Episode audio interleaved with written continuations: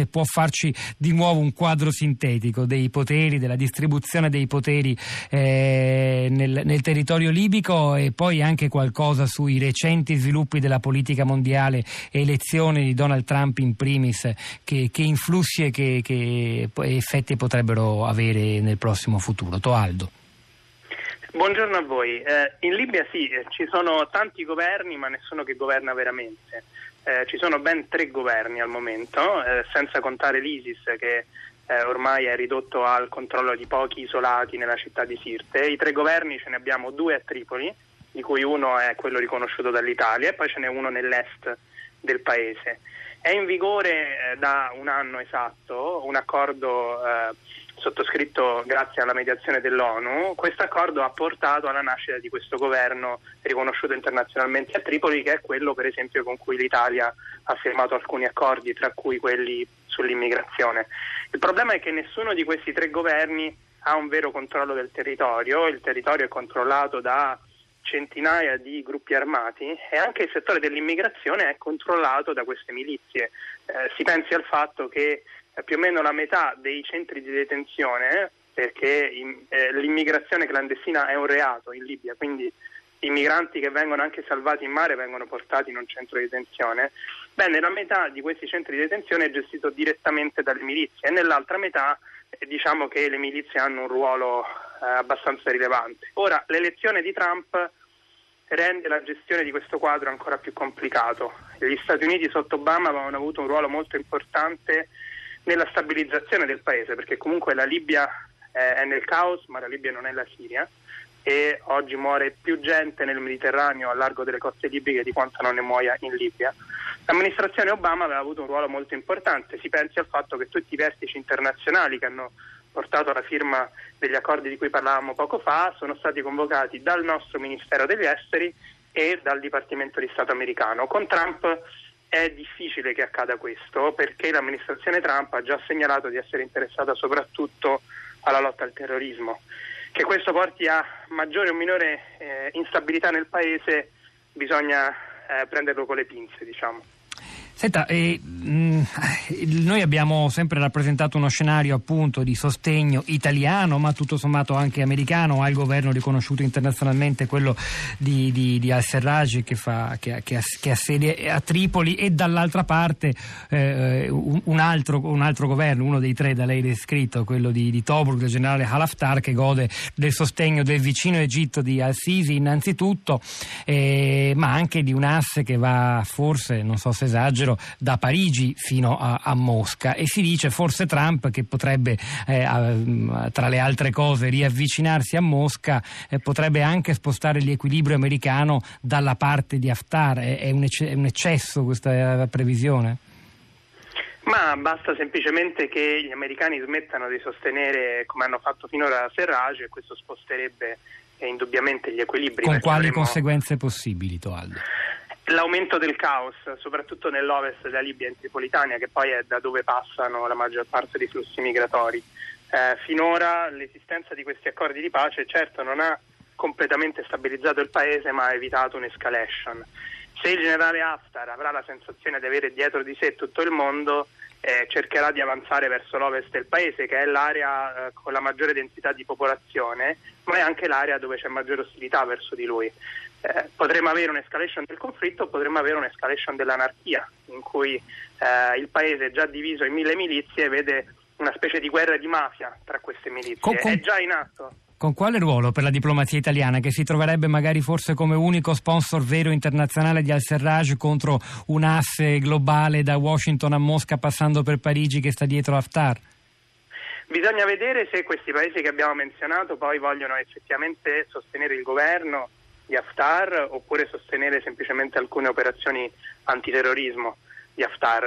Eh, questa è la politica che ha adottato la Francia nell'ultimo anno, cioè dare in realtà poche decine di uomini agli sforzi bellici di Haftar, ma nel frattempo sostenere il processo di pace e il governo di Tripoli. Eh, il discorso è che l'Italia può, non è così sola come sembra, può contare su eh, tanti altri paesi europei, tra cui la Gran Bretagna da cui vi parlo, e può contare sul desiderio di moltissimi libici di non avere un nuovo conflitto. Mm.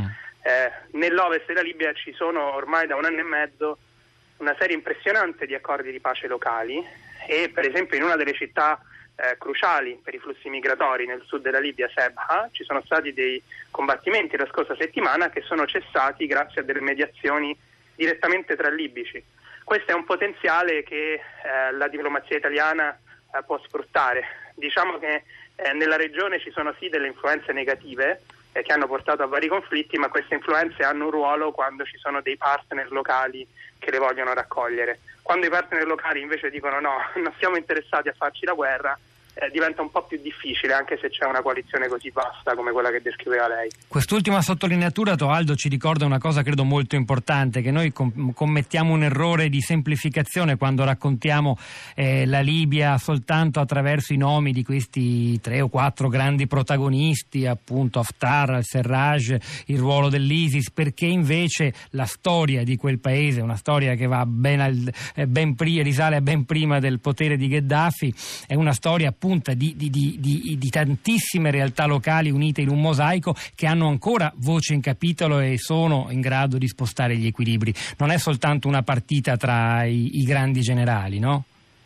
Assolutamente, si tende a semplificare dicendo che la Libia in realtà dovrebbe essere divisa nelle tre province ottomane della Tripolitania, Cirenaica e Fezzani. In realtà è molto più complicata. La Libia di oggi assomiglia all'Italia di alcuni secoli fa, un paese fatto soprattutto di eh, città-stato, per così dire, eh, che eh, si autogovernano in gran parte e che hanno ognuna le proprie forze militari.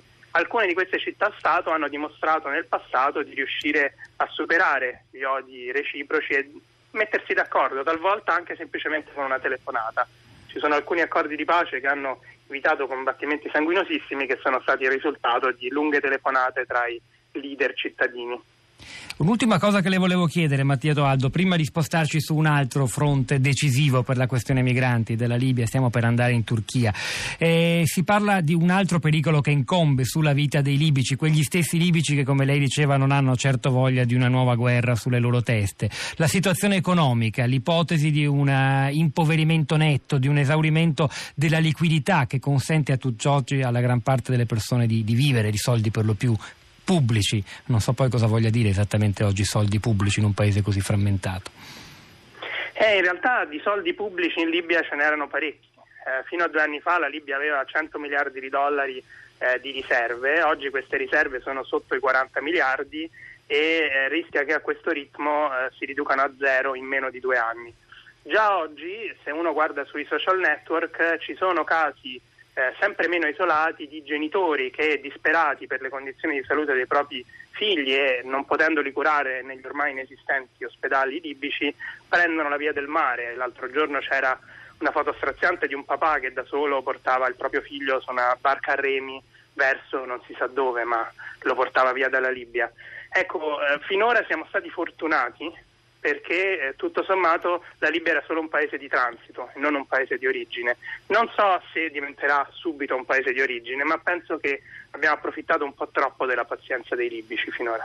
A questo proposito, quello della situazione economica in Libia, abbiamo pubblicato sulla città di radio tre punto blog punto rai punto it un'interessante analisi di Valentino Di Giacomo, Libia in ginocchio, boom del mercato nero e del cambio e, e, e guerra. Insomma, andatevelo a leggere insieme ad altre cose che stiamo, che stiamo via via mettendo e rendendo disponibili su, sulla città di radio tre punto blog punto rai punto it. Un'ultimissima cosa, Toaldo, vista l'importanza eh, che l'Italia ha in questo, in questo scacchiere, non fosse altro per la vicinanza e per il fatto di essere la prima linea e il luogo di sbarco delle persone che scappano dalle coste libiche.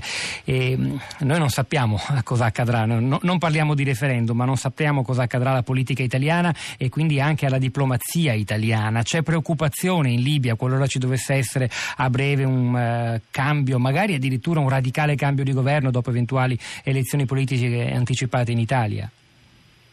Eh, diciamo che i libici hanno talmente problemi a casa loro che seguono nostri... poco il nostro referendum.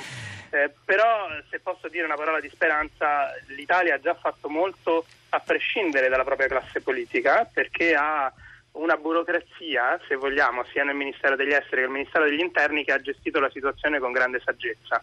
E, e di questo dovremmo esserne un pochino fieri, visto che ce lo riconosce. Consapevoli anche... innanzitutto, perché assai pochi credo lo sappiano, e poi anche fieri, giustamente. Eh, sì, e tra l'altro è una cosa che ci riconosce a, addirittura il Parlamento britannico, dicendo per esempio che le nostre operazioni di salvataggio in mare, contro le quali l'attuale primo ministro britannico si era scagliata, invece sono una cosa giusta e utile.